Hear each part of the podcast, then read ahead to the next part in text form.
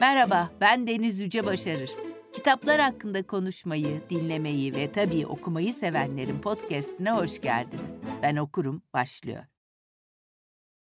Evde Noel arifesi oldukça sakin yaşanırdı. Saat 5'te kilisede ayinlerle başlar, sonra ölçülü ama mutlu bir yemek yenir, ağaçtaki mumlar yakılır, Noel öyküsü okunur ve erkenden yatılırdı. Ertesi sabah ayin için çok erken kalkmak zorundaydık o zamanlar. Gerçekten çok erken. Armağanlar dağıtılmazdı ama keyifli bir akşam ve Noel günü şenliklerine neşeli bir başlangıç olurdu. Erkenden yapılan trompetli, meşaleli kilise ayininden sonra sıra Noel kahvaltısına gelirdi. Bu arada babam kilisedeki mesleki görevlerini yerine getirmiş, papaz cübbesini çıkararak ev ceketini giymiştir. En keyifli anındadır. Konuklarımıza içinden geldiği gibi bir konuşma yapar. O gün için bestelediği bir şarkı söyler. Konuklarımızla kadeh kaldırır, meslektaşlarının taklidini yaparak herkesi güldürürdü. Kimi zaman onun sevimliliğini, neşesini, nezaketini, dostluğunu ve cömertliğini düşünürüm. Bunların hepsi karanlık, sertlik, kabalık ve uzaklık ardına gizlenmişti. Sanıyorum belleğimde çoğu kez babama haksızlık ettim. Kahvaltıdan sonra herkes birkaç saatliğine yatağa uzanırdı. Bu arada hazırlıklar, ev işlerinin yapılması sürüyor olmalıydı. Çünkü saat 2'de alacakaranlık inerken öğleden sonra kahvesi sunulurdu. Gelip Noel kutlamak isteyen herkese papaz evi açıktı. Dostlardan birkaçı icracı müzisyendi ve öğleden sonra şenliklerinin bir bölümünde doğaçlama bir konser de verilirdi. Sonra Noel gününün zengin, tantanalı doruğu yaklaşırdı, akşam yemeği. Sosyal hiyerarşinin geçici olarak bir yana bırakıldığı geniş mutfakta hazırlanırdı. Bütün yemekler bir servis masasına ve üzerlerine örtü serilmiş iş tezgahlarına konurdu. Noel armağanlarının dağıtılması yemek masasında yapılırdı. Sepetler içeri getirilir, babam elinde bir puro ve bir kadeh tatlı likörle töreni yönetir, armağanlar dağıtır, yüksek sesle dizeler okunur, alkışlanır ve yorumlanırdı. Şiirsiz hiçbir armağan verilmezdi. İşte sinematografi olayı bu anda patlak verdi. Makine abime verildi. Anında bağırıp çağırıp ulumaya başladım. Azarlandım. Göz önünden çekilerek öfkemi masanın altında sürdürdüm. Derhal sesimi kesmem istendi. Koşarak çocuk odasına gittim. Lanetler yağdırıyor, küfürler ediyor, kaçmayı düşünüyordum. Sonra üzüntüden bitkin düşüp uyumuşum. Parti sürüp gitti. Daha sonra akşam uyandım. Aşağıda Gertrude bir halk şarkısı söylüyordu. Gece lambası açıktı. İsa'nın doğuş sahnesini ve dua eden çobanları gösteren saydam resim yüksek konsolun üzerinde hafifçe ışıldıyordu. Beyaz açılır kapanır masanın üzerinde, abimin öteki Noel armağanlarının arasında kıvrık bacası, biçimli pirinç mercekleri ve film makaralarının takılacağı çubuklarıyla sinema makinesi duruyordu. Çok çabuk bir karar verdim. Abimi uyandırarak ona bir pazarlık önerdim. Sinema makinesine karşılık yüz kurşun askerim. Dag'ın büyük bir ordusu vardı ve her zaman arkadaşlarıyla savaş oyunları oynadığı için iki yanı da hoşnut kılan bir anlaşma yapıldı. Sinema makinesi artık benim olmuştu. Bir ata krallığım der ya 3. Richard, bir sinema makinesine yüz kurşun askerini feda eden o küçük çocuk da aynı zaruret içindedir belki. Richard gibi savaş meydanında değildir elbette. Richard kadar iktidar hırsına kaptırmış da değildir kendini. Hatta hiç yoktur öyle bir düşüncesi. Sadece bir heves vardır içinde, bir tutku. Ve her şey böyle başlar işte. Richard'ın sonundan Ingmar Bergman'ın mesleğe nasıl başladığına da bağladım ya, artık sırtım yere gelmez.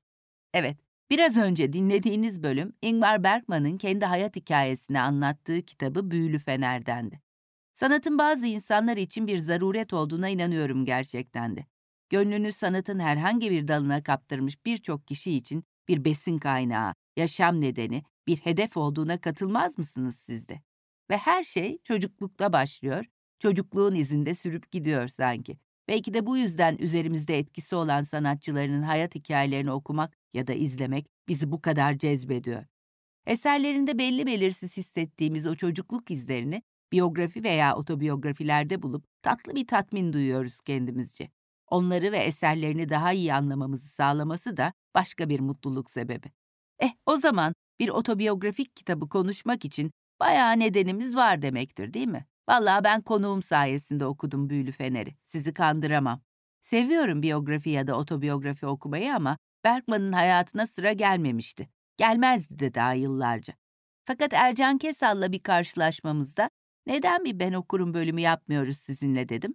Hemen birkaç kitap adı saydı bana. Eve geldim, araştırdım, baktım ve Büyülü Fener'i yapalım diye mesaj attım Ercan Bey'e. Ingmar Bergman gibi dünya sinemasının önemli bir ismini yakından tanıma fırsatını kaçıramazdım. Seviyorum şu ben okurumu. Bana hep yeni kapılar açıyor, renkli ve gizemli dünyalara çekiyor. Eh, konuklarım da renkli, keyifli, daha ne olsun. Oyuncu, senarist, yönetmen, yazar ve doktor bir konuğumuz var bu kez. Hani çok yönlü sıfatının vücut bulmuş hali diyebiliriz sanki ona. Hadi buyurun, Ercan Kesal'la sinema ve Berkman muhabbetine. Elbette hayattan ve hayat hikayelerinden de konuşacağız. Mümkün mü başka türlüsü? Anılarınızdan beslenen ilk kitabınız Peri Gazoz'unda Ingmar Bergman'ın bir sözüyle açıyorsunuz. Bütün sanat eserleri belleğe dayanır. Belleği billursu hale getirmenin, somutlaştırmanın araçlarıdır. Bir ağacın üzerindeki böcek gibi sanatçı da çocukluğundan beslenir, sonra biriktirdiklerini harcar, yetişkin olur ve olgunluğu da son noktadır demiş Bergman.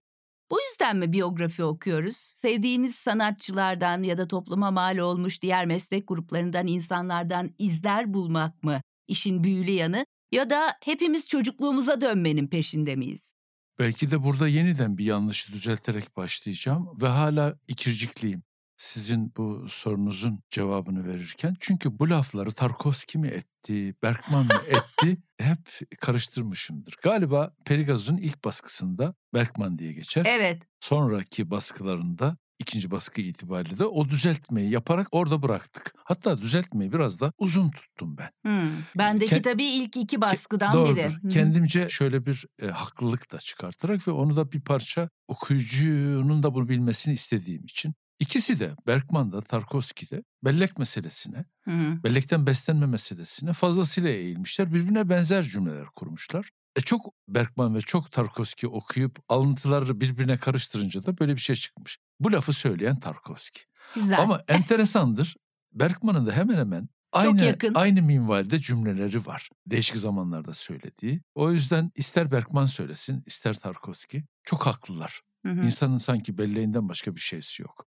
Özellikle bizimki gibi sinemanın hem önünde hem arkasında olanlardan birisi olarak her seferinde fark ettiğim şey, kendime de bazen şaşırarak söylediğim şey, ya benim çocukluğumdan başka bir şeyim yok mu acaba? Her seferinde niye e, Oraya dönüyorum. hatırladığım şeyler niye çocukluğuma dair?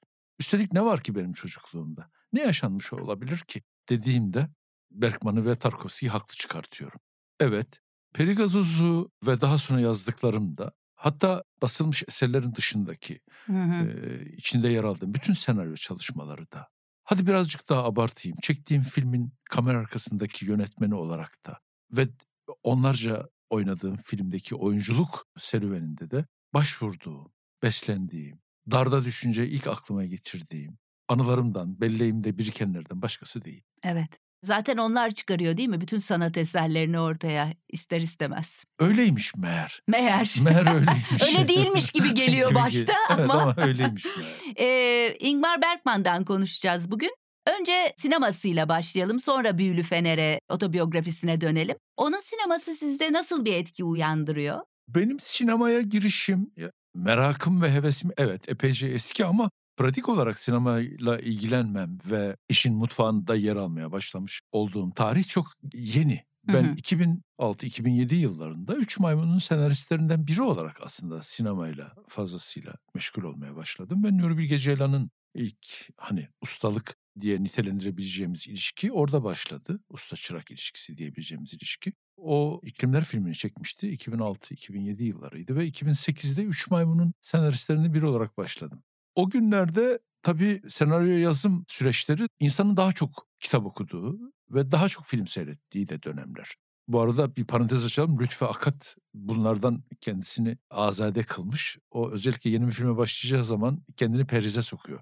Ne film seyrediyor ne kitap okuyor. Onunki de enteresan. Ama birikimli biri olduğu Galiba. için değil mi? Okuyan belki, biri Belki sonuç- de etkilenmemek için. için yapıyor herhalde. Fakat ben böyle biraz aç kurt gibi saldırdım Hmm. o dönemde. Hı. Ee, ve daha çok da yazdığımız senaryonun niteliğine ve içeriğine uygun okumalar ve seyretmeler yapıyorduk. Ve Nuri Bilge Ceylan'ın yönlendirmesiyle oldu. Benim Tarkovski ile, Bergman'la, Uzo'yla, Krusova'yla, e, Tanışıklığınız? Kieślowski ile tanışıklığım onun sayesinde oldu doğrusu. Ve hiç vazgeçmedim ondan sonra. Hı hı. Üst üste birçok filmini seyrettim. Ve sonra da geçmişte okuduğumu ve bir kenara ayırdığımı iyi bildiğim AFA yayınlarının bu biyografi kitaplarına yeniden döndüm, baktım. Hı hı. E, Büyülü Fener ilk okuduğum kitaplardan 80'li yıllarda, Mecbur Hizmet yıllarında hekimken e, sinema aşkının alevlendiği yıllar. Ama pratik olarak filmlerini seyrettiğim, ısrarla takip ederek, bekleterek, belki de kritik ederek seyrettiğim dönem 2006-2007 yılları oldu. Öyle. Ee, Nasıl etkiledi sizi? Nasıl bir etkisi oldu üzerinizde? Ben ayrıntıların bu kadar güçlü bizi belirlediğini ve tanımladığını Hı e, hı. ve bizde kalıcı izler bıraktığını Bergman'la öğrendim. Hı hı. Jestlerin, mimiklerin, seslerin. Zaten yüz, suret E- onun evet, için çok Evet, önemli değil mi? Kokuların yani sinemanın kokusu olur mu? Vallahi oluyor. Yani bir şey seyrederken o kokuyu hissediyorsunuz. O sesi duyuyorsunuz. Işığın, gölgenin nasıl bu kadar kıymetli olduğunu Evet. onun filmlerinden öğrendim ya da onun filmleriyle etkilendim. Benzer sanki aynı sularda yüzen, üstelik Kuşaktaş'ta diğer yönetmenler için de aynı şeyi söyleyebilirim. Tarkovski için tabii Hı hı. ki, Antonioni için, Kurosawa için de aynı şeyleri söyleyebilirim. Protestan bir rahiple bir hemşirenin oğlu olarak 1918'de İsveç'in Uppsala kentinde dünyaya gelen Ingmar Bergman, diğer iki kardeşiyle birlikte babası tarafından katı bir disiplinle büyütüldü. İlerleyen yıllarda kafasını meşgul edecek düşünceleri de bu hayat tarzı belirledi. Dindar biri olmadı, hatta bir tanrı tanımazdı. Filmlerinde açıkça dini motifler olmadığı zamanlarda bile hep bir ahlaki ikilem çıktı izleyicilerin karşısına. İyi ile kötünün, doğruyla yanlışın arasında gidip gelen gözlemci bir sarkaçtı sanki onun kamerası. Dini hikayeler, kiliselerdeki şeytan figürleri, İncil'in basit çizimlerle de olsa resmedilmiş baskıları zihninin derinliklerine kazınmıştı adeta çocukluğu boyunca. Stockholm Üniversitesi'nde sanat tarihi ve edebiyat okudu ve orada tiyatroya gönlünü verdi. Oyunlar yazmaya, yönetmeye başladı. Sahneye de çıktı. 1943 yılında yapım şirketi Svensk Film Indüstri'nin yöneticisi Karl Anders Dimling ile tanışınca tiyatronun yanına sinemada eklendi. Kurumun senaryo ekibine katıldı. 1944'te ilk orijinal senaryosu İşkence, zamanın önemli yönetmenlerinden biri olan Alf Höberge tarafından yönetildi ve büyük başarı kazandı. Bu arada ilk evliliğini yapmış, daha sonra dört kez daha evlenecekti, ilk kızını da kucağına almıştı. Hayatı boyunca tam dokuz çocuk sahibi oldu. 1945'te de ilk boşanması gerçekleşti, ikinci evliliği başladı. Merak etmeyin, bütün evliliklerini ve çocuklarını sırasıyla anlatmayacağım size. Sanat hayatına odaklanacağım. Ama özel hayatındaki iniş çıkışların da onu, kişiliğini ve kimliğini anlattığına kim itiraz edebilir ki? Tıpkı büyülü fenerden bize yansıyan geçmişindeki o yaralar gibi. 1946 yılında işkencenin kazandığı başarı sayesinde kendi yazdığı bir senaryoyu yönetme şansı da verildi ona ve krizleri yansıttı beyaz perdeye. 1946-1951 yılları arasında başka yönetmenlere senaryo yazmaya devam etti. Neşeye Doğru gibi sinematografisinde çok önemli kabul edilmeyen ama gelecekteki başarısının izlerini taşıyan birkaç film yönetti. Bu arada tiyatro hayatı da sürmekteydi. 1952'de Malmö Şehir Tiyatrosu'na yönetmen olarak girdi ve tam 7 yıl burada birçok oyuna imza attı. 1953'te sinema eleştirmenlerinin birçoğunun ilk olgunluk dönemi çalışması olarak nitelendirdiği Çıplak Gece girdi vizyona. Aslında daha önce çektiği Monika ile bir yaz ve Kadınların Bekleyişi de bu dönemin kapılarını açan eserler arasında sayılabilir. Bu dönem evliliği, kadın-erkek ilişkisini sinemasının merkezine aldığını söylemek mümkün sanırım. 1956'da Cannes Film Festivali'nde gösterilen Bir Yaz Gecesi gülümsemeleri, jüri özel ödülünü kazanınca hem dünyaya sesini duyurmuş hem de sanatsal anlamda özgürlüğünü ilan etmiş oldu. Ve bu başarı yenilerinin kapılarını açtı. En iyi filmlerinden kabul edilen Yedinci Mühür ve Yaban Çilekleri dünya seyircisiyle buluştu. Yedinci Mühür, Cannes'da jüri özel ödülünü, Yaban Çilekleri ise Venedik Film Festivali'nde Altın Ayı'yı kazandı. Artık o, ünü İsveç'in dışına taşmış, dünya sinemasının önemli yönetmenleri arasında yerini almış bir Bergman'dı. Üstelik de Beyaz Perde'nin en ilginç sahnelerinden birini, Ölüm Dansı adı verilen o ünlü sahneyi armağan etmişti seyircilerine. İnsanın varoluş meselesini Orta Çağ'ın karanlık fonunda beyaz perdeye yansıtıyor, baş kahramanı şövalye ile karalar içindeki ölümü yani Azrail'i satranç tahtasının başına oturtuyordu. Şövalye, ben bilgi istiyorum. İnanç ya da varsayım değil, bilgi. Tanrı'nın bana elini uzatmasını ve benimle konuşmasını istiyorum derken ölüm yanıt veriyordu ona. Ama o suskun. Şövalye ısrar ediyordu. Karanlıkta ona sesleniyorum ama sanki hiç kimse yok. Ölümse bir tokat gibi yanıtlıyordu onu. Belki de kimse yoktur.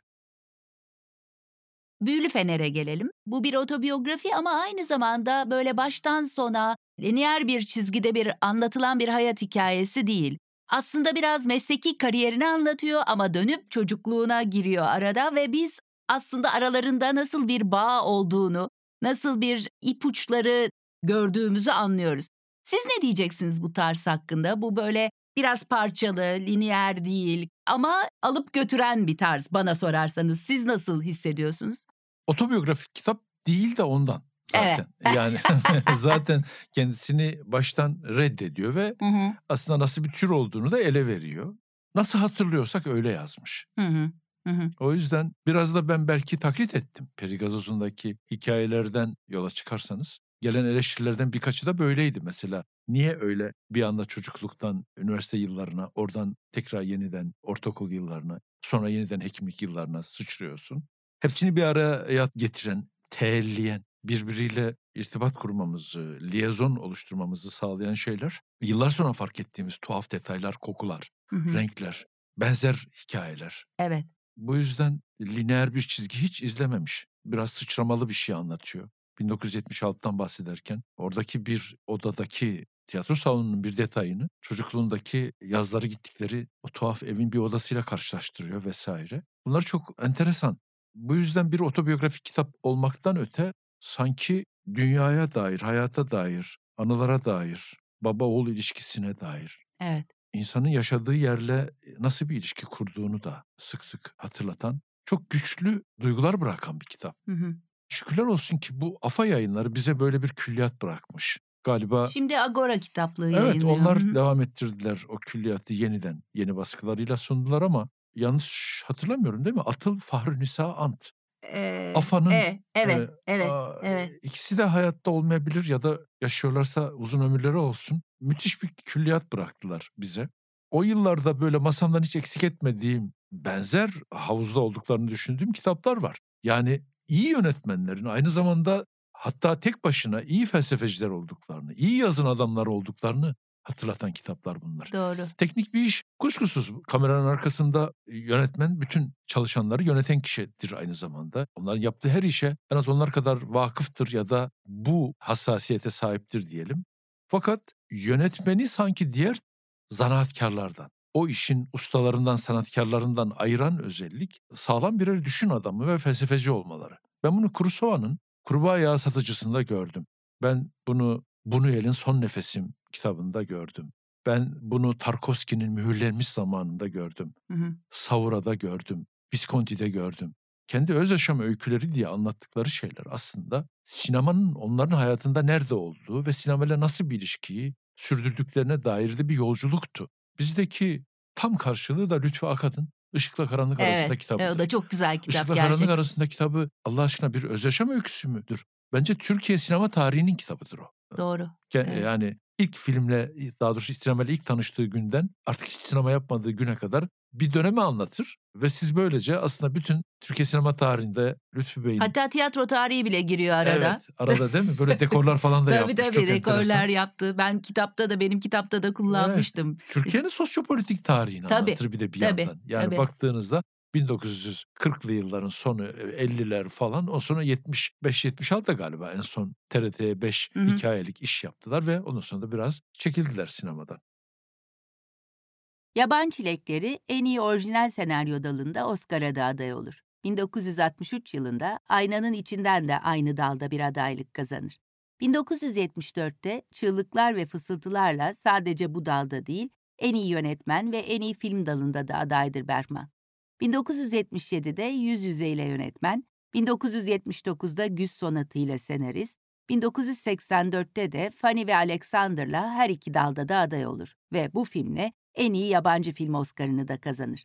Zaten daha önce Bakire Bahar ve Aynadaki gibiyle de bu dalda ödülü almıştır. 1971'de de prodüktör Irving Thalberg anısına konulan ödüle layık görülmüş, törene onun yerine filmlerinin vazgeçilmez kadın oyuncusu, uzatmalı sevgilisi, hatta ilham perisi Liv Ullman katılmış ve heykelciyi o kucaklamıştır. Avrupa'da onu ödüllere boğmaktadır. Venedik, Cannes, Berlin, Sezar, aslanı, palmiyesi, ayısı, heykeltıraş elinden çıkmış heykelcikleriyle önünde saygıyla eğilmektedir. Ben biraz yine anlatım tarzına döneceğim. Anılarını sanki filmlerden birer sahne gibi anlatıyor. Anılarını sahnelerle de birleştiriyor ayrıca. Şu filmde şu sahneyi çekerken bunu kullandım diye çocukluğuyla ilgili bir anıyı anlatırken oraya göndermeler de yapıyor. Yine peri gazozuyla da birleştireceğim burada. Siz de peri gazozunda diyorsunuz ki okumak yerine seyretilsin istedim diyorsunuz. Evet. Bence tam olarak sanırım Berkman da bunu yapıyor. Değil mi? Öyle evet. hissettiriyor insana. Ee, şeyden çekinmiyor değil mi? Filmlerindeki sahnelerden söz ederken neyin onu e, Evet, çok açık yüreklilikle anlatıyor. Evet, çocukluğundan neyin kaldığını ve çok güçlü bu anlamda da çok dürüst samimi e, bir Zaten e, filmlerinde kitap. de kendisinden e, bir şeyler ortaya koymaktan çekinmeyen biri. Yani öz yaşam öyküsünden sahneler koyup bunların arkasında da duran biri diye düşünüyorum. Orada bir şey biraz önce yayına girmeden de konuşmuştuk ya eşlerinden birisi. Evet. E, yanlış telaffuz ediyorsam affetsinler. Yazılışı Gun evet. belki de Gan diye e, okunuyor. Şöyle söylüyor benim filmlerimdeki birçok kadının temsilcisidir diyor. Yani filmlerindeki kadınların Gan'dan etkilendiğini söylüyor. Gan'ın ölümünden sonraki süreçte ilgili de bir şey var ama şuraya şöyle bir not almışım. Oyuncularından birisi Eva Dahlbeck. Bu İsveçlileri nasıl e, tarif çok edeceğiz? Zor. Evet. evet. Ben Almanca gibi söylüyorum sonra o da olmuyor. O yüzden bıraktım. Evet. İstediğiniz gibi okuyun. Eva'nın oyununda Gan'ın yorumcusunu buldum diyor. Ya bu iki kadın yani hmm. yani yaşayan gerçekle onun yorumcusu gibi gözüken oyuncunun bu iki kadının birlikte benim genellikle anlaşılması güç metinlerimi somutlaştırmayı başardı bu iki kadın diyor. Ve böylece düşlemek yürekliliğini bile gösteremediğim boyun eğmez güçlü bir kadınsılığı gösterdiler, gerçekleştirdiler. Bu çok müthiş geliyor bana. Evet. Yani bir eşiniz var, kaybediyorsunuz sonra ya da ayrılıyorsunuz. Sonra bir oyuncunuz sizin anlaşılması güç metninizi somutlaştırmayı başarıyor ve böylece aslında kendinize bile itiraf edemediğiniz, düşlemek yürekliliğini, cesaretini gösteremediğiniz bu durumu yani boyun eğmez bir kadınsılığı bu iki kadın yaratıp önünüze koyuyor ve böylece Eva vasıtasıyla seyirciye ulaştırıyor. Sinemanın senaristin ve yönetmenin rollerini o kadar iyi tarif ediyor ki bu. Evet bir yandan oyuncunun da. Evet oyuncunun da Değil tabii. mi? E, bir de Berkman'ın alameti farikasıdır. Oyuncu yönetmeni derler ona. Hmm. Yani bütün yönetmenlerin arasında oyuncu yönetimine dair her seferinde dönüp bakılan bir adamdır. Evet. Berkman. Çünkü biraz önce söylediğiniz şey aslında yüzü kullanma meselesine çok ciddi eğilen biri değil mi? Yani evet. yüz sinema yüzdür diyor neredeyse. Tabii. Mesela persona iki tane kadından sadece iki kadının yüzleriyle yaşıyoruz aslında evet. biz bütün hikayeyi bakarsanız. Aslında Berkman'ın sinemasını da biraz Büyülü Feneri kitabını da yöneten şey işin özü baba oğul çatışması da diyebiliriz. Babasıyla ilgili duyguları çok baskın. Büyülü Fener'de de sinemasında evet. da evet, öyle değil mi? Evet. Baba protestan bir papaz. Evet. Bunu hatta Tarkovski ile Bergman'ı karşılaştırdığımız bir konuşma ya da bir söyleşi vardı sanki. Böyle bir programda yine benzer biçimde bu ikisi önüme çıktılar ve ben bir protestan papazın oğlu olan Tanrı Tanımaz Bergman'la bir Tanrı Tanımaz şairin oğlu olan Tarkovski'nin dünyayla kurdukları o mistik ilişkiyi karşılaştırmıştım. Protestan bir papazın oğlu pekala Tanrı tanımaz ama Tanrı tanımaz bir babanın oğlu da pekala mistik bir adeta papaz gibi İsevi bir sanatçı olabiliyor. Evet. Baba oğul ilişkilerindeki bu tenakuz çarpıcı geliyor bana. Çok. Ee, Evet. Babanın o disiplini müthiş diğer kardeşiyle olan daha şiddete dayalı ilişkisi. Annenin rolü ailedeki. Oradaki, Kız kardeş çok seviliyor. Ona Evet. daha yumuşak davranıyorlar ama onun Evet. da hayatı güllük gülistanlık hiç olmuyor. değil. Yıllar sonraki karşılaşmalarındaki e, Evet. o şey nasıl acıklı e, sahneleri nasıl içten anlatmış. Tarkovski'nin babasının da şiirlerini kendi sesinden dinlediğinizde evet ya bu babadan da işte böyle bir e, e, birisi mi acaba dediğiniz oluyor. Enteresan bu baba oğul meselesi bitmiyor da. Evet. Annesine ise büyük bir e, sevgi duyuyor değil mi? Evet. Kitabın içerisinde annenin babası oldukça ağır hasta ameliyattan çıkmış ve çok da yaşamayacağı falan söyleniyor. Kanserle ilgili bir rahatsızlığı var. Anne ısrarla onu ziyaret etmesini istiyor. Oraları okudun mutlaka. Annesi ısrarla babasını görmesini istiyor. Bu da gitmeyeceğim canı cehenneme diyor. Sonra anne tiyatroyu basıyor, geliyor ve onu o kadar güzel anlatıyor ki onunla uzun uzun gece saat 2'ye kadar sohbet ediyorlar. Tamam diyor haklısın gideceğim. Tabii ki seni birazcık üzmek için yaptım ama özür dilerim falan. Anneyi gönderiyor ve anne ölüyor. Evet ya korkunç bir Evet, hikaye o. Zaten evet. başlarda Anne Acayip babadan, çarpıcı. Evet anne babadan erken kaybediyor hayatını. Buna haber verdiklerindeki ilk avaz avaz ağlamaya başladığı bir an var. Arkasından da babayı kaybediyor tabii. Müthiş. Bunlara dair bu kadar cesaretle, açık yüreklilikle açık değil yüreklilikle mi? ve biraz da onu okuyan ya da seyredenle hiçbir çıkarcı bir ilişkiye de girmiyor. Girmemesi de beni çok etkiliyor. Yani Evet. ondan nefret etmemize, onu hiç sevme işimize bile müsaade edebiliyor. Yani bu da enteresan geliyor bana. Berkman'daki bu cesaret. Hayatı boyunca başarısızlıklarını anlatırken de aynı şekilde dürüst ve cesur diye düşünüyorum. Şimdi aklıma geldi. O kadar başarısızlıklarını da üstünde durmadan anlatıyor ki o konuda da çok rahat. Değil mi? Çok yalın bir şekilde olmadı. Korkunç oldu. İşte biraz Liv kurtardı falan deyip başrol oyuncularını şey yapıp ama bu onu yıldırmıyor ve aynı şekilde de devam ediyor üretmeye. O açıdan da çok ilginç bir karakter değil mi? Tabii çünkü şeye çok inanan birisi. Bir damarı var. Bu benim oyunculukla ilgili bazen yaptığım workshoplarda falan mutlaka alıntıladığım bir şey. Müthiş bir prova disiplinine sahip. Hı hı. Yani iş disiplinine sahip. Tam bir Alman şeyi aslında. Biraz tiyatrodan gelmesinin Evet, de etkisi var evet. herhalde değil yani mi? hiç şeye doğaçlamayla ilgili bir not almıştım. Rubato kelimesini ilk onda rastlamıştım ve çok etkilenmiştim. Ha, yönetmen oyuncu ilişkisiyle ilişkin bir alıntı bu. Hiçbir zaman oyuna katılmam ben. Ama oyunu yorumlar ve somutlaştırırım. Daha önemlisi metnin gizlerini çözmenin ya da oyuncunun yaratıcılığını ortaya çıkarmayı sağlayacak denetlenmiş bir anlık itici güç olmanın ötesinde kendi huzursuzluğumun hiçbir yeri yoktur diyor. Yani kendi yerini o kadar iyi tarif ediyor ki oyuncuyla olan ilişkisinde. Provalarında sükunet, düzen ve arkadaşlık isterim. Ancak bu yolla gizleri çözümleyip yinelemenin mekanizmasını öğrenebiliriz.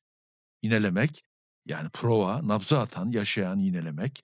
Her gece aynı oyunu oynamak ama her gece yeniden doğurmak o oyunu. Yoksa bir oyunun ölü bir tekrarı ve katlanılmaz bir inatçılığa dönüşmemesi için gerekli olan şimşek hızındaki rubatoyu nasıl yakalayacağız?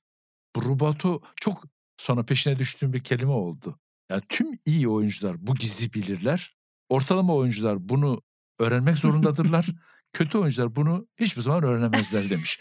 Şimdi bu, bu, bu çok e, sert ama çok doğru bir şey. Tam tiyatroyu tarif ediyor Evet yani aslında bir değil şey mi? doğaçlamak istiyorsan onu herkesten çok daha iyi bir kere hatmetmek, içselleştirmek zorundasın. İçinize aldıktan sonra ancak sınırlarınızı görüp doğaçlamaya Belki üstüne bir şey geçebilirsiniz. ekleyebilirsiniz. Doğaçlama ben aklıma geleni uydurdum. Şimdi buradan başka bir şey çıkarttım diyeceğiniz bir şey değil. Evet. Ee, o yüzden böyle bir hakkının olmadığını. Burada oyuncu tiplerinden de örnek verir e, kitabın içerisinde. Onların akıbetlerini de anlatır.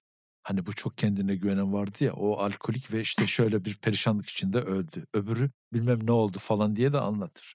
O yüzden çok şey öğrendim ben oyunculuk disiplinine ve set disiplinine dair ondan. Evet. Bence o açıdan da yani bir hayat hikayesi okumanın yanı sıra bu mesleğe gönül vermişlerin gerçekten bu tip e, kitapları özellikle de Büyülü Fener gibi iyi yazılmış olanları okumasında fayda var herhalde. Çünkü mesleğe dair de çok şey söylüyor kitap gerçekten. Ee, Elbette. Yani bir tiyatroya nasıl bakacağınızı, sinemaya nasıl bakacağınızı, ekip çalışmasının ne olduğunu, değil mi? Disiplinin ne kadar gerekli olduğunu, bu anlamda mesleki bir kitap olarak da okunabilir. Çok doğru söylüyorsunuz. Bizde genellikle bu yapıp ettiğimiz işler, özellikle yaratıcı sanat dallarında sanki bizim bir gündelik hayatımız var. Hı hı. bunlardan azade. Biz arada sırada bunlardan vazgeçerek ya da bunla, e, zaman ayırarak, mesai ayırarak oyunculuk yaparız. İşte film çekeriz, kitap yazarız, işte senaryolar üretiriz falan. Böyle bir şey yok ki. Burada tam Kieslowski ile Bergman'ı bir araya getiren bir şey var. Bu sizin kurmaca diye seyrettiğiniz, bizim de bunları yaratıcısı olduğumuz işler gerçekten daha gerçek. Yani buradaki karakterler bence yaşıyorlar. Başka türlü olamıyor zaten. Evet. Biz de sabahleyin kalkıyoruz. Yorgun ya da dinlenmiş oluyoruz. Bir yerlere gidiyoruz, yemek yiyoruz. Bazen kavga ediyoruz, bazen kendimizi iyi hissetmiyoruz ya da iyi hissediyoruz. Ama bu arada film çekiyoruz. Bu arada senaryo yazıyoruz. Bu arada oyunculuk yapıyoruz. Yani hayatımızın ayrılmaz bir parçası bu. Bu yüzden ürettiklerimizle, yarattıklarımızla diyeyim tırnak içerisinde iç içe geçmiş, mecz olmuş bir dünyadayız. Karnınız açken oynadığınız bir rolle, ertesi gün aynı rolü karnınız tok oynadığınızda farklı bir şey çıkıyorsa, bu işte sizin asal ve vazgeçilmez bir öge olduğunuzu da gösterir. Bu yüzden yaşadıklarımızı, başımıza gelenleri sanki bir başkası yaşamış ve onun başına gelmiş gibi anlatıyor ve oynuyoruz ve çekiyoruz. Ya da onların yaşadıklarını, onlardan dinlediklerimizi, şahit olduklarımız da bizim başımızdan geçmiş ve biz yaşamışız gibi içselleştirerek anlatıyoruz. Tekrar yeniden üretiyoruz. Evet. Böyle tuhaf Her şey iliş... birbiriyle evet, iç içe böyle aslında. tuhaf bir ilişki var. Bunları birbirinden ayırt etmek haksızlık. Yani aslında sanatçılık sabah 9 akşam 5 yapılabilen bir iş olmadığı için ne oyunculuk, ne yazarlık, ne yönetmenlik insanın özel hayatının da genel hayatının da çok içine giren bir meslek tabii. Yani sanatçı her an üretiyor aslında. Tabii. Üretmediği zaman da üretiyor. Bunu yapmazsa bence kendisini Olmuyor. tekrarlayan, soğuk ve kuru bir şey çıkıyor ortaya. Bu yüzden o nabzı hissetmek ve yazdıklarınıza, ürettiklerinize, oyunculuğunuza, kameranın arkasına mutlaka onları da taşımanız lazım. Zaten herhalde iyi oyuncu ya oynadığı karakterin mizacıyla kendi sanatsal mizacını üst üste getiren, örtüştüren birisi. Ve çoğu zaman eğer iyi bir oyuncu olarak senaryoda yazılmayanı da oynamaya cesaret edecekseniz eğer hı hı. Dönüp kendinizden başka kime bakacaksınız ki Allah aşkına? o yüzden siz varsınız. Sizin biriktirdikleriniz var. Başka bir şey yok. Doğru. Alf Höberge, Alkestis'teki koro için uzun boylu genç kadınlar seçmişti. Bunların arasında geleceği parlak görünen ve bizim dram okulumuzu yeni bitiren Margareta Bistrom de vardı. Başka bir yönetmen onu başrol için istiyordu. Ben Höberge'ye sormadan kızı o oyuna geçiriverdim. Karar temsilciler kurulunda onaylandı. Rol dağıtım tahtasına asıldı. Birkaç saat sonra genel sanat yönetmeninin odasının yalıtılmış kalın duvarlarından ve çift kapısından içeri dolan bir gürleme duyuldu. Sonra bir gümbürtü ve kükreme. İçeri Alf Höberge daldı. Öfkeden bembeyaz kesilmişti ve hemen Margareta Biström'ü geri vermemi istedi. Ona bunun olanaksız olduğunu söyledim. Kızın eline gerçek bir fırsat verilmeliydi. Ayrıca ben de kabadayılığa boyun eğmezdim. Höberge en azından burnuma bir tane patlatacağını söyledi. Toplantı masasının arkasına çekilerek bu lanet olası köylü davranışları gibi bir şeyler geveledim. Deliye dönmüş yönetmen ilk günden beri onun kuyusunu kazdığımı, artık çizmeyi açtığımı haykırdı. Ona eğer bu tür tartışmanın yararı olduğuna inanıyorsa bana bir tane yapıştırmasını söyleyerek yanına yaklaştım. Ürkek bir gülümsemeye yol açtım. Höberge'nin yüzü ve bedeni tir tir titriyordu. İkimiz de hızlı hızlı soluyorduk. Bana anında dünyanın kaç bucak olduğunu göstereceğini söyledi. O anda ikimiz de durumun nedenli gülünç olduğunu anladık ama kimsenin gülecek hali yoktu. Höberge en yakınındaki iskemleye çökerek oldukça iyi yetiştirilmiş iki erkek nasıl böyle budalaca davranabilir diye sordu. Eğer temsilciler kurulu izin verirse ona Margareta Biström'ü geri göndereceğime ilişkin söz verdim. Küçümseyici bir jest yaptı ve odadan çıkıp gitti. Bir sonraki karşılaşmamızda konudan hiç söz etmedik. Daha sonraları hem sanatsal hem kişisel konularda şiddetli anlaşmazlıklarımız oldu ama hiçbir zaman kin gütmedik. Kraliyet Dram Tiyatrosu'na ilk kez 1930 Noel'inde gitmiştim. Gestam'ın peri masalı oyunu büyük klas ve küçük klası oynuyorlardı. Yönetmen Alf Höberge o zaman 27 yaşındaydı ve bu onun yönettiği ikinci oyundu. Her ayrıntıyı anımsıyorum. Işıkları, dekoru ve perilerin giysilerinin üzerindeki gün doğumu resimlerini, nehirdeki kayıkları, St. Peter'in kapıcılığını yaptığı eski kiliseyi ve evin kesitini. Ön balkonun ikinci sırasında ve çıkış kapısına en yakın koltukta oturuyordum. Yıllar boyu zaman zaman prova aralarında ve akşam gösterilerinde gidip eski yerime oturup kendimi nostaljiye bırakmış ve nabzımın her vuruşunu duymuşumdur. Bu rahatsız ve soluk yer benim gerçek yuvamdı. Sessizlik ve alacakaranlıkta uzanan büyük salon benim için, bu cümleyi büyük bir tereddüt geçirdikten sonra yazıyorum, başlangıç, son ve hemen hemen aradaki her şey olmuştur. Bu sözcükler yazıldığı zaman saçma ve abartılmış gibi görünebilir. Ama ben kendime açıklamak için daha uygun bir cümle bulamıyorum. Başlangıç, son ve hemen hemen aradaki her şey. Bergman'a dönecek olursak, sinema kadar tiyatro da hayatının merkezinde. Kışları tiyatro yapıyor, yazları film çekiyor gibi neredeyse. Tiyatro ve sinemadaki yönetmenlikleri birbirini nasıl etkiliyor? Yani sizce tiyatro yönetmenliği sinema yönetmenliğini, sinema yönetmenliği tiyatro yönetmenliğini nasıl etkiliyor? Kuşa ve uçağa benzetir Tarkovski. Hmm. Sinemayla tiyatroyu metafor olarak birbirinden ayırırken tiyatroyu kuş olarak e, tarif eder, sinemayı da uçak. Şimdi Bergman'daki bu öz disiplin tiyatro sayesinde Hı hı. var ola gelmiş.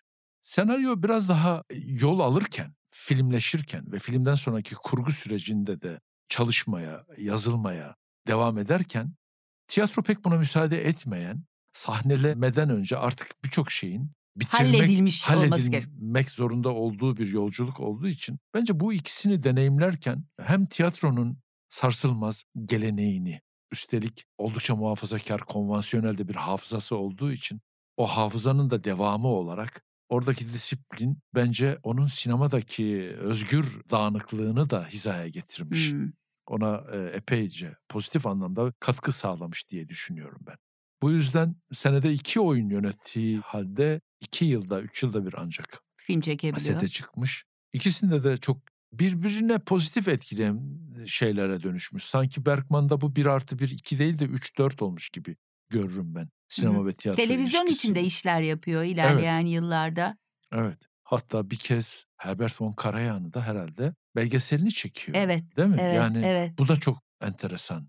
Kitabın bu yüzden sadece bir yönetmenin otobiyografik dünyasından öte oyuncu yönetimi, senaryo süreçleri, set ve set halleri, Hı hı. kameranın arkasındaki yönetmenin dünyası, setin diğer çalışanlarıyla kurulan ilişki. Ekip çalışması evet. Yapımcı kim? Ben film- Yapımcının farklı bir olmasının yararları. Ha, bir yapımcıdan bahsediyor mesela. Diyor ki Evet. bana film çekmeyi o öğretti diyor. Bu çok inanılmaz bir e, Evet. armağan. Evet. Bir yapımcıya söylenecek. Çok önemli bir şey. Ben sinemayı ondan öğrendim. Film çekmeyi ondan öğrendim diyor.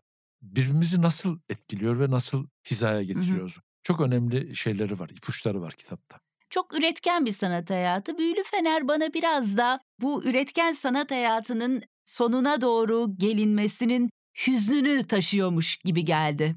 Ne dersiniz? Evet. 78 değil mi son Faro Adası? 70 Kitabın sonundaki tarihi hatırlıyor musun? Ee, son yaptığı iş olarak mı? Yani- 84'te galiba Fanny ile Alexander'ı çekiyor. Hayır hayır Ha- kitabın yazılmasıyla Ha, ilgili 76 bir... Ha, galiba, 1976 76. Faro. Evet 76. Ee, biraz böyle artık adada kendi içine döndü. Annesinin galiba güncesiyle bitirir kitabın e, son paragrafı. Annesi, Evet, annesinin annesinin güncesiyle biten bir paragraf. İyi ki yazmış bir tarafıyla. Bunları da bazen bu tür insanlar sanki kendilerine saklayarak da çekip gidebilirler. Enteresan bir benzetme yapacağım burada. Metin abi yapmadı mesela böyle bir şey. Metin Erksan. Evet niye değil mi? Hep Evet. yani bu sözlü tarih diyebiliriz bir yandan da buna. Evet, Ya bu bireylerin hikayeleri o kadar önemli ki bir de bunlar üreten insanlar, sanat üreten Lütfü insanlar. Bey'den bahsediyoruz. Ne kadar o ışıkla karanlık arasında Evet. kitabın Atıf Yılmaz'ın öyle birkaç birbirinin şeyi olan anılar kitapları var, anıları var. Evet ama birilerinin konuşturmasını isterdim. ya da cesaretle kendi anılarına, geçmişine, çocukluğuna, babasına, annesine dair hatırladıklarına cesaretle eğilen, bunları paylaşanlardan biri olabilirdi. Bizim de çok fazla sayıda bu anlamda otör sinemacımız Yok. yok ki. Doğru. İhtiyacımız var diye düşünüyorum.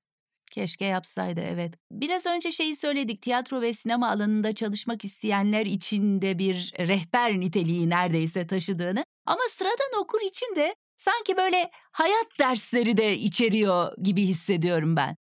Evet çünkü inişli çıkışlı onu mesela çok fazla deprese eden şeylerden birisi de hı. ağır bir vergi denetimi. Ya, Biliyorsunuz evet. hayatındaki sanki böyle bir süre akıl O hasta 76'da oluyor Evet. galiba ya. Kitap 87 galiba. olabilir. Hmm, Şöyle bakarım sonra. eee, yani ruh hastalıkları hastanesinde Evet. bir süre Müthiş tedavi- bir depresyon tedavi geçiriyor değil mi? olmasına bile sebep olan bir depresyon yaşıyor. Çok fazla evlilikleri var. Çok çok çok fazla Çocuğu var. çok fazla çocuğu var ve evet bir sürü kadın, bir sürü ilişki inişli çıkışlı. Varsılık ve yoksulluk arasında sürekli gidip gelmiş böyle düz bir çizgisi, yükselen bir Hı hı. yolculuğu da yok. Bunları da insan kendine dersler olarak yazıyor bir kenara kitabı okuduğunda. Ama sonunda bize bıraktığı, sinema dünyasına bıraktığı başyapıtlar ve başka kitapları da var. Bizde Türkçe'ye çevrilmiş. Sinema insan yüzüdür. Evet. e, e, Berkman. Başka O söyleşileri de var. hakkındaki söyleşiler ve yazılardan oluşan Yazılardan bir oluşan kitap. Hı hı. Evet. Bu yüzden iyi ki böyle bir adam geçmiş sinema dünyasından. Bir kutup tabii. Tek Ve iyi başına, ki yazmış. Evet, evet iyi ki yazmış. Söz konusu sinemacı olunca ve dünya çapında bir sinemacı olunca Laurence Olivier'sinden Charlie Chaplin'ine biraz önce Herbert von Karajan'ı söylediniz Greta Garbos'una kadar bir sürü isim geçiyor. Bu açıdan da zengin bir kitap öyle değil mi? Evet. Greta Garbo ile ilgili e, şimdi siz söyleyince o sahne geldi aklıma. Ziyaret ediyor. Evet. Daha önceki tiyatro yönetmeninden bahsediyor. Bunun kovduğu yani daha doğrusu işine son verildiği açıklamasını yaptığı Kişi. Hı hı. kişi. Mesela bu bile o Greta Garbo'nun ağzından o ismi duyduğunda ki haliyle ilgili, duygularıyla ilgili o kadar samimi şeyler söylüyor ki. Sonra mesela bendeki karşılığı nasıl ne oldu onu sizinle itiraf edip paylaşayım. Sonra baş başa kalıyorlar bunun odasında Greta Garbo'yla. Muhteşem bir güzellik diyor. Masa lambası hafif karanlık. Sonra eğildi diyor. Ve diyor ağzının ne kadar çirkin olduğunu diyor düşündüm diyor o an. Ben, benim yaptığım şey hemen görsellere girip Greta Garbo fotoğraf- fotoğraflarına yeniden bakmak oldu. Garip bir mesleki şey herhalde belki de kamera arkasında nasıl gözüküyordu acaba diye. Bu insanın yüzüyle, detaylarıyla, kokularla, seslerle, renklerle olan e, meselesi. Ve tabii bu yüzden... Algıların açıklığı Evet, aslında tabii bir yandan. Bu yüzden her seferinde çocukluğuna geri dönüyor olması çok etkileyici. Çok da ilham verici tabii bu arada. Tabii çok ilham Evet, verici evet. doğru. Greta Garbo da ama bu arada o sahnenin devamında onun e, duygularını hissederek bir tepki gösteriyor. O da ilginç. Yani bu sanatçılarla Evet, iş zor. evet. Evet, Karşılıklı vehmediyor da olabilirler Evet, bu arada. tabii, tabii. yani, Tabii. Ya yazarken e, kalemin başını biraz da hayal gücü çekecek ister istemez.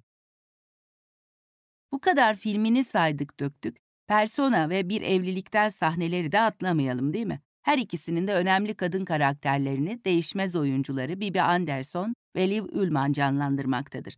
İlişkileri ve kadınların iç dünyasını odağına aldığı filmlerinin en önemlilerinden biri olan Persona'da kendine bir yazlık ev inşa ettirdiği ve 60'lı yılların başından ömrünün sonuna 2007 yılına kadar yaşadığı, hatta hakkında belgesel bile çektiği Faro Adası'nı mekan olarak seçmiştir. Zaten bu ada filmlerinde sık sık çıkar izleyicilerinin karşısına. Bir evlilikten sahnelerinse bazı Avrupa ülkelerinde boşanmaların artmasına neden olduğu bile iddia edilir. Çünkü Bergman'a bir Güzin abla rolü biçen hayranları da olacaktır bu filmden sonra. İlişkileri konusunda ona danıştıkları mektuplar yazarlar yönetmene. Ona sorsanız yaz oyunlarını çok sever filmleri arasında. En çok onu mu sever emin değildir ama adını anmadan duramaz. Tabii persona, çığlıklar ve fısıltılar ve kış ışığı da göz bebekleridir. Tiyatro yuvasıdır. Ekmek teknesi barınağıdır. Oyuncularına özgürlük tanıdığı ama inisiyatifi de elden bırakmadığı sahnesidir. Hoş, tiyatro yönetmenliği hakkında sinemayla küçük bir karşılaştırma yaparak, film stüdyosunda her şey kısa bir süreliğine telaşlı ve heyecanlıdır ve her şey yönetmenin etrafında gelişir. Tiyatrodaysa yönetmen ikincildir, tiyatroya tabidir, herkese bağlıdır der.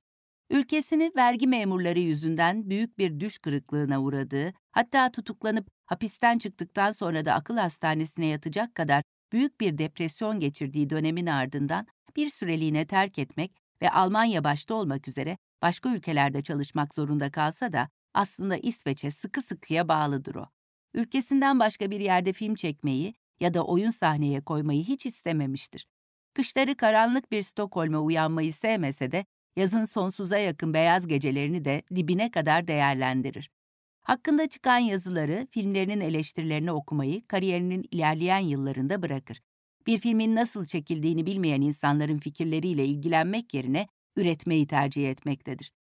Filmlerinin sembolizm yüklü olduğu ve zor anlaşıldığı için aldığı eleştirileri hatırlatan bir gazeteciye şöyle der. Seyircinin anlayabileceği bir film yapmak bir sinema yönetmeninin en önemli görevidir. Fakat aynı zamanda en zor olanıdır. Özel filmlerin yapımı nispeten kolaydır. Fakat ben bir yönetmenin kolay filmler yapması gerektiğini düşünmüyorum. Yönetmen yaptığı her başarılı filmle izleyicilerini biraz daha ileriye taşımalıdır. Biraz gayret göstermek halk açısından iyi bir şeydir. Ama bir yönetmenin de filmini kimler için yaptığını hiçbir zaman unutmaması gerekir. Yine de benim filmlerimden birini izleyen birinin o filmi kafasıyla değil, kalbiyle anlamasını tercih ederim. Önemli olan budur. Bergman'ın sinemasında en çok karşımıza çıkan temalar size göre neler? Ve bu kitabı okuyunca neden o temaları ön plana çıkardığı ile ilgili netleşiyor mu kafanız yani? Sizin için bir okur olarak söylüyorum ve meslekten biri olarak soruyorum. Dostoyevski'ye başvuracağım bunu cevaplarken sık kullandığım da bir şeydir, alıntıdır. İnsanın en kutsal olanla en bayağı olan arasında hızla gidip gelebilme yeteneğine sahip tek canlı olduğunu söyler. Ya nasıl bu kadar hızla e, bu iki uç arasında gidip gelebiliyoruz? Yani bunu nasıl sindirebiliyoruz? Yani bunu içimizde nasıl göstermeden taşıyoruz? Nasıl en kutsal olan da yakışıyor bize? Nasıl en bayağı olana da bu kadar meyil, indiriyoruz. meyledebiliyoruz yani? Nasıl böyle bir şey yapılıyor? Bergman da aynı e, meselelerin Hı. peşinde. Fakat bunu yaparken kitaba da her satıra sinmiş olan bir şey var. Koku, ses, küçük ayrıntılar, o tuhaf mimikler, el hareketleri, hı hı. beklenmedik gülümsemeler, aniden patlayan öfke ya da başka türlü haller. Bunların peşine düşüyor olması, bunların içinde geziniyor olması beni çok etkiliyor. Yoksa bir öykü anlatırsınız sonunda eninde sonunda aslında yaptığımız şey yazarken de bir filmi çekerken de bir hikaye anlatmaktır. Hı. Ya bu hikayeyi bir şekilde o dünyayı kurarak seyircinize ya da okurunuza bunu inandırır ve anlatmaya veya göstermeye çalışırsınız. Ama işte o küçük detayda saklı olan şey, o küçük ayrıntıyı bulup çıkartmak iyi sinemacılara, has sinemacılara mahsus. Hı hı. Berkman da onlardan birisi. Üstelik kendisini o kadar da mütevazi biçimde tarif eder ki biliyorsunuz ben bunlar anlatmaya çok der uğraştım. Fakat kapılar çıktı hep önüme ve ben hep oraları yumrukladım der. Birkaç filmimde der kapılardan geçip gittim. Evet. Tarkovski evet. der bunları sanki hep oradaymış. ee, ve zaten bu kapılar onun için hiçbir engel oluşturmuyormuş gibi geçer gider diyor. Bir rüya gibidir diyor. Film çekmeyi birazcık da böyle bir rüyada gezinmek gibi falan tarif eder. Kendisini bu yüzden rahatça, enteresan bir şekilde eleştirir de yani beceremediğini. Evet az çok becer- sıkı eleştiriyor evet, kendini. Az becerdiğini falan söyler. Yani Tarkovski'nin de hakkını verir. Aynı dönemde yaşamış olmalarına rağmen karşılaşmamışlar ama. Öyle mi? Ee, tanışmamışlar. Onun bir peşine düşmüş, araştırmıştım ben. Birbirlerinden hep iyilikle bahsediyorlar. Övüyorlar birbirlerini. Belli ki Berkman çok daha fazla övüyor Tarkovski'yi. Ama birbirleriyle karşılaşmamışlar, birbirleriyle tanışmamışlar. Berkman sizce daha çok filmlerinde mi içini döküyor yoksa bu kitapta mı daha çok içini dökmüş? E, kitapta. Filmler e, sonuçta metaforlarla seyircinin karşısına çıktığınız işlerdir. Ve herkesin her filmle kurduğu ilişki özneldir. Tabii. Kitapta yok o. Kitap kaçacak bir yer bırakmaz size eğer cesaretle o şeye sıvanmışsanız o işe. Hı hı. Filmler daha ilham kapılarını açar size. Başka şeylerle çıkarsınız film bittiğinde. Ama bu kitapta sanki çok dürüstçe, çok soğukkanlı biçimde üstelik Siz hiç pişmanlık kelimesine rastladınız mı? Ben rastlamadım şeyde. Yok, hayır. Ee, kitabın Hayır. başından sonuna kadar ya da onu hatırlatacak, pişmanlık kelimesini duyumsatacak bir şeye rastlamadım ben. Yani başarısızlıklarını söylediği zaman bile bundan pişmanlık duymayan, çok rahat söyleyen, biraz önce onun için söyledim. Benim beni çok ilgilendirdi orası. Evet. Çünkü ya tüh başarılı olamadı o Yok. demiyor. Hiç ah keşke Olmadı yok. diyor ve devam ediyor. Çok ilginç. Yani hakkını veriyor. Oyuncu kurtardı biraz diyor falan. Hani böyle yürüyüp geçiyor. Yani yürüyüp geçmek çok önemli bir şey aslında. Evet. Ya bir anda geçmişe ve çocukluğuna takık ama mesleki kariyerinde geçmişe takık biri değil. Orada takılıp kalmıyor gibi hissettim. Evet. Bu yüzden işte pişmanlıktan söz ederken ah keşke demiyor. Evet hiç yok Ee, ah bu- keşkesi. Bu, yüzden e, kitap daha şey. daha daha içini döktü, Evet, daha daha dürüst oldu. Bu arada daha çocukluğundan itibaren aslında e, yalanı keşfettiğini anlatıyor bize. Yalana sığındığını anlatıyor daha çocukluğundan. Çünkü evdeki o aşırı disipline karşı kendince bir savunma mekanizması olarak e, yalana sığındığını da anlatıyor. Ama tabii burada artık o dönemini geçtiğini ve dürüst davrandığına inanmamız gerekir herhalde. Şu oradaki yalanın içinde şey de var. Her şeye inanan da bir çocukluğu var bir tarafıyla. Evet bir saf bir Yani yanı da bu, var bu değil mi? ikisi çok hoşuma gitti benim. Yalanla ilgili de herhalde bir cam kırmışlar. Abisinin de olduğu bir çete. Bunun ağzına laf almaya çalışıyor evin bakıcısı, yardımcısı bayan. Bu da duruyor sakince. Evet ben attım abime dedi ve sonra ayaklarım üşümüştü döndüm eve diyor. Sonra da kendi kendine evet yalan galiba böyle, Böyle söylenir." söylenir. o çok hoşuma gitti. İçinde biraz gerçeklik payı da olacak ki inandırıcı Evet, olsun. fakat- Sinema gibi be. Evet evet. Fakat beni en çok e, etkileyen şeylerden birisi de şu oldu. Abisi buna anneannesinin şemsiyesiyle eğer ikinci kattan atlarsa uçabileceğini, aşağıya Hmm. paraşütle iniyormuş gibi bir hal olacağını söylüyor. Tam bunu deneyecekken de Abiyle de kör düşmanlar. tabii tam bunu deneyecekken de vazgeçiriliyor ve çok ağlıyor buna. Fakat o ağlama sebebi kandırıldığı için değil. Anneannenin şemsiyesiyle uçulamayacağı Gerçeği. gerçeğine ağlıyor. Bu bana çok trajik geliyor.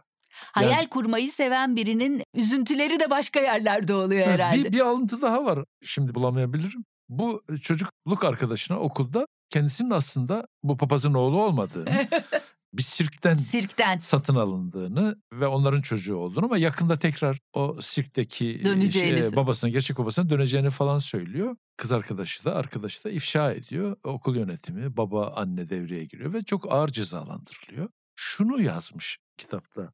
Niye diyor bu kadar zengin bir hayal gücüne ve Ceza veriliyor. Evet. Ya bu bu bu belki de hakikaten pedagojide böyle bir ilk chapter olarak buradan bu paragrafla başlanabilir yani. Bizim çocuklarımızla kurduğumuz ilişkide onların düş gücüne, hayal gücüne olan inancımızla ilgili bir az çok sağlam bir öz eleştiri var. Yani birisi, bir çocuk böyle bir hayal gücünü demek ki kurabiliyorsa bu bence ödüllendirilmeliydi demek istiyor Berkman ve doğru. Bence Berkman'ın bu kadar sağlam bir sinemacı olma sebebi de çocukken bu düşleri kurabilen birisi olmasıdır. Bence bunların önü açılmalı ya da cezalandırmak yerine ödüllendirilmelidir elbette. Ama ilginç de bir durum var. Bence de size kesinlikle katılıyorum. Sanatçıların geçmişine baktığınız zaman aslında önlerine hep bir engel konulduğu, yani hayal güçlerine ket vurulduğu ya da işte sahneye çıkan özellikle bir jenerasyon için, yeni jenerasyon için değil belki ama sahneye çıkmalarına hep engel olunduğu, hep bunlar var ama başaranlar hep bu engellerin üstünden atlamayı becerenler değil mi? Evet, bu da enteresan. Belki de kendi deneyimlerimden paylaşacağım şey.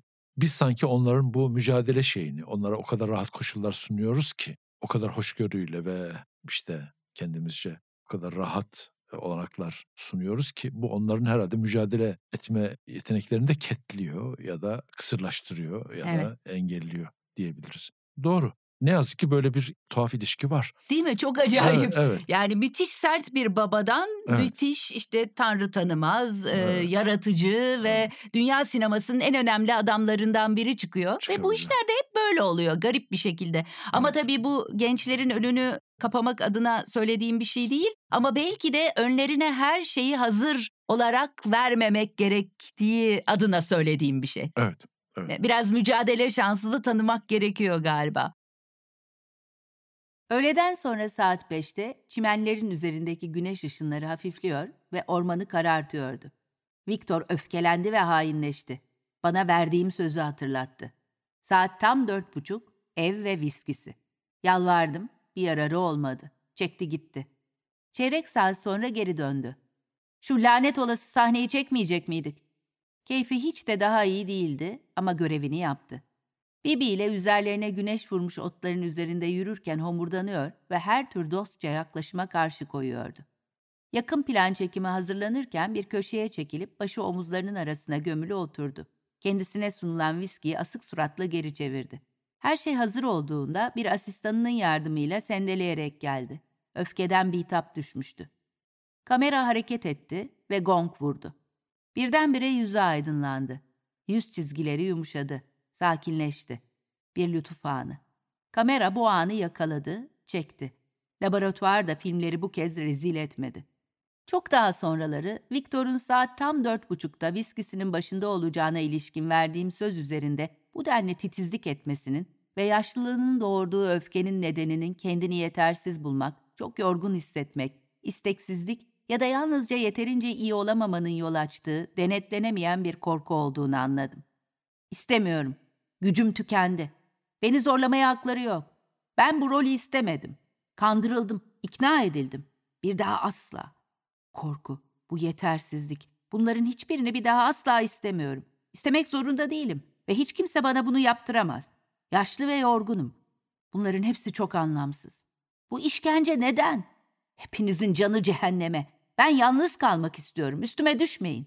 Ben üzerime düşeni yaptım. Hasta bir adamı ezmek acımasızlık. Baş edemeyeceğim. Bir daha asla. Lanet olası filminiz yerin dibine batsın. Ama gene de, gene de gidip deneyeceğim. Kendilerinden başka kimseyi suçlamasınlar. İyi olmayacak, iyi olamaz. Onlara artık sürdüremeyeceğimi, enerjim olmadığını kanıtlamak için gidip boy göstereceğim. Bu ciğeri beş para etmez aşağılık herife hasta ve yaşlılara böyle davranılmayacağını göstereceğim. O aslında ilk günden beri beni yeteneksiz buluyordu. Şimdi bu kanısını pekiştirsin bakalım. Belki de yaşlı aktörün düşündüğü buydu. Bu korkunç öfkenin içeriğini ancak bugün, kendimi de hemen hemen aynı durumda bulduğumda anlamam tipik. Evet, bütün o neşeli oyunlar artık bir daha geri gelmemek üzere bitti ve bıkkınlık yüzüme karşı sırıtıyor. Yetersizlik korkusu saldırıya geçiyor ve yeterliliği sabote ediyor. Eskiden hiç engelsiz uçup giderdim ve başkalarını da havalandırırdım. Şimdi başkalarının güvenine ve coşkusuna ihtiyaç duyuyorum. Uçmaya heveslenmem için başkalarının ayaklanması gerekiyor. Bergman'ın son çektiği film 2003 yılında bir evlilikten sahnelerin devamı olan Sarabant olur. Marianne, 30 yıl önce boşadığı kocasını yazlık evinde ziyarete gitmektedir filmde. Marianne elbette yine Liv Ullmann'ın oyunculuğuyla hayat bulmakta ve ona yine vazgeçemediği oyuncularından Erlanda Josephson'la Börhe Alstedt eşlik etmektedir. Müthiş üretken bir yönetmenin olağanüstü anlamlı bir vedası. İlişkilerin nereden nereye evrildiğini görmek ve yaşlılık üzerine bir son söz adeta. Ömrünü sinema ile tiyatro arasında bölüştürmüş, filmleriyle aldığı sayısız ödülün yanı sıra İsveç Kraliyet Tiyatrosu'nda sadece oyun yönetmekle kalmayıp genel sanat yönetmenliğini de üstlenmiş bir sanat adamıdır o. 1987 yılında yayımlanan kitabı Büyülü Fener'le çocukluğundan anıları ve meslek hayatına etkilerini paylaşan Ingmar Bergman, 1992'de İyi Niyetler adlı filmde de anne ve babasını anlatacak, çocukluğuna dönecektir. 1993 yılında İmgeler adlı bir anı kitabına daha imza atar. Bu kez ağırlık sinema çalışmalarındadır. Senaryolarının ve oyunlarının da birçoğu kitaplaştırılmıştır Bergman'ın. İki de roman yazar, Pazar Çocukları ve Özel İtiraflar. Sadece yönetmenliğiyle değil, senaristliğiyle de sinemanın etkin insanlarından biri olmayı başarmış bir sanatçının kaleminin gücüne şaşmamak gerek herhalde. Sadece sinemacıların ya da yaratıcıların ya da yönetmenlerin neyse e, sadece yaptıkları işle zanaat anlamında anılmalarının çok da onları tarif etmeyeceğini hı hı. E, aslında bugün biraz konuşmuş olduk. Sanki ben o e, şeyde sularda gezmeye çalıştım. O yüzden yaptığımız ettiğimiz işlerle ilgili kendimizi başka disiplinlerle de sanki mücehhez etmeliyiz. Bu kadar biyografiden konuştuk. Birkaç tane andınız ama Biyografi ya da otobiyografi. Ben okurumculara önerebileceğiniz bir iki tane böyle kitap var mı yine biyografi ya da otobiyografi? Olmaz Orada mı? hatırlıyorum görüyorum. Olmaz mı? Tabii getirdim de biraz size de göstereyim de.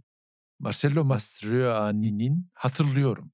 Bu çok çok sağlam, çok sevdiğim bir kitap. Ayça Gülsoy İtalyanca aslından çevirmiş. Unutmadan söyleyeyim. Yine şeyin Elia Kazan'ın Hmm.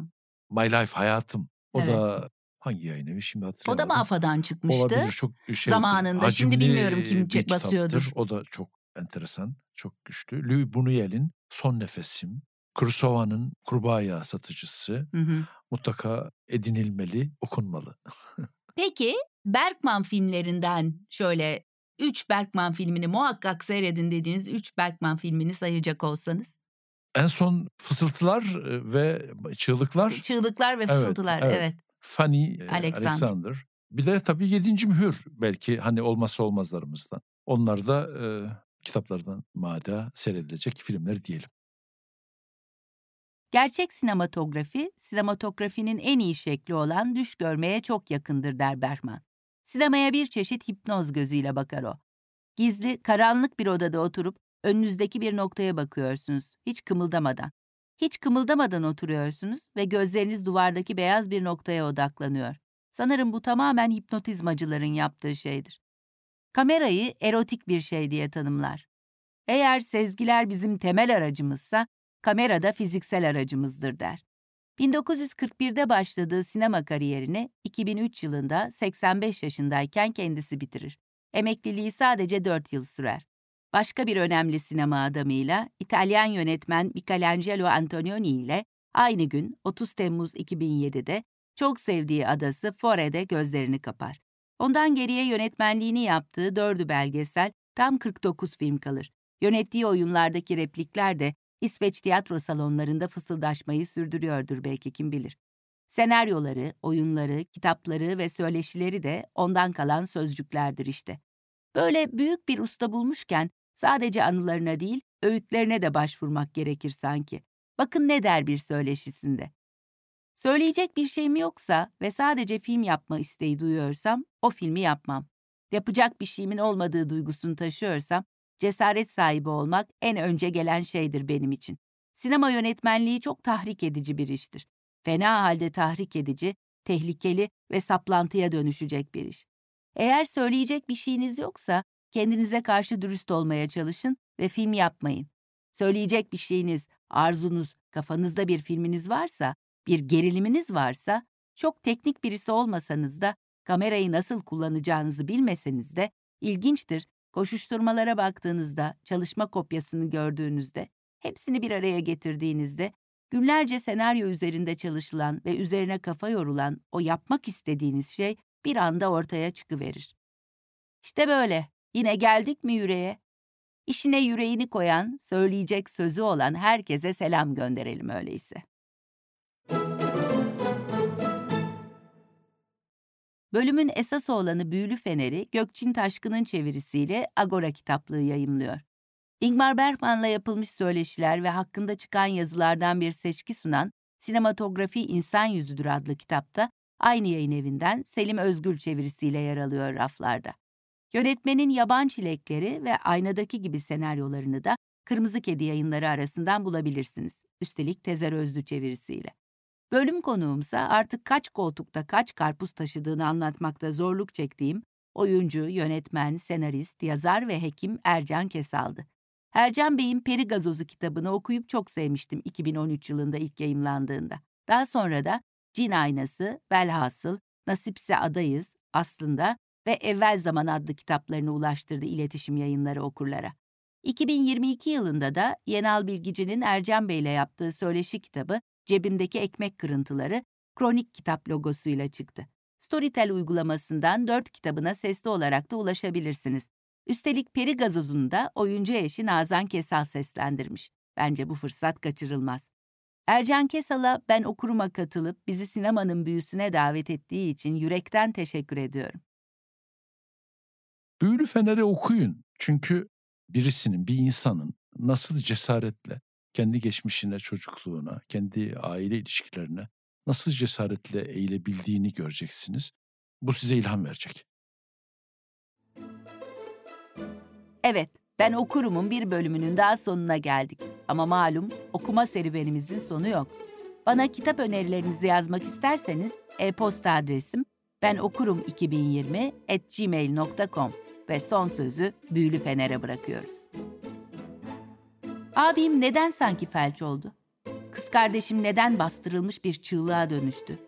Ya ben neden bedenimin içinde hiçbir zaman iyileşmeyen iltihaplı bir yarayla yaşadım? Başkalarını suçlamak istemiyorum.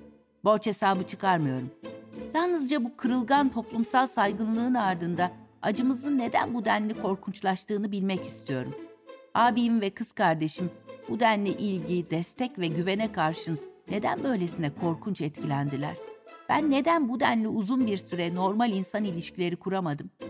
Annem doğrulup oturuyor. Uzaklara bakıp derin bir soluk alıyor. Sol işaret parmağında bir yara bandı olduğunu görüyorum. Yatağının yanındaki sehpanın üzerinde altın bir kol saati işgüzar bir biçimde tıkırdayıp duruyor. Annem birkaç kez yutkunuyor. Her duygu, her hareket, her bedensel rahatsızlık, kullandığım her sözcük için büyük bir depo dolusu açıklamam var. İnsan anlayışla başını eğiyor. Böyle olması gerekliydi. Gene de bu hayat uçurumuna boylu boyunca düşüyorum. Kulağa belki çok görkemli geliyor. Hayat uçurumuna boylu boyunca düşmek. Bu uçurum bir gerçek. Ayrıca da dipsiz. İnsan bu taşlı derede ya da suyun yüzünde kendini öldüremiyor bile. Anne, sana sesleniyorum. Her zaman yaptığım gibi. Ateşim olduğu geceler, okuldan döndüğüm zaman. Geceleri arkamdan beni kovalayan bir hayaletle hastanenin parkında koştuğum zaman. Fore'deki o yağmurlu öğleden sonra seni tutmak için elimi uzattığım zaman. Bilmiyorum. Hiçbir şey bilmiyorum. Başımıza gelenler nedir? Bununla baş edemeyeceğiz. Doğru, yüksek tansiyonum var. Aşağılanıp yerden yere vurulduğum zamandan bu yana. Yanaklarım yanıyor ve birisinin uluduğunu duyuyorum. Sanıyorum ben kendim uluyorum. Şimdi kendime hakim olup sakinleşmeliyim. Bu buluşma hiç de düşündüğüm gibi geçmedi.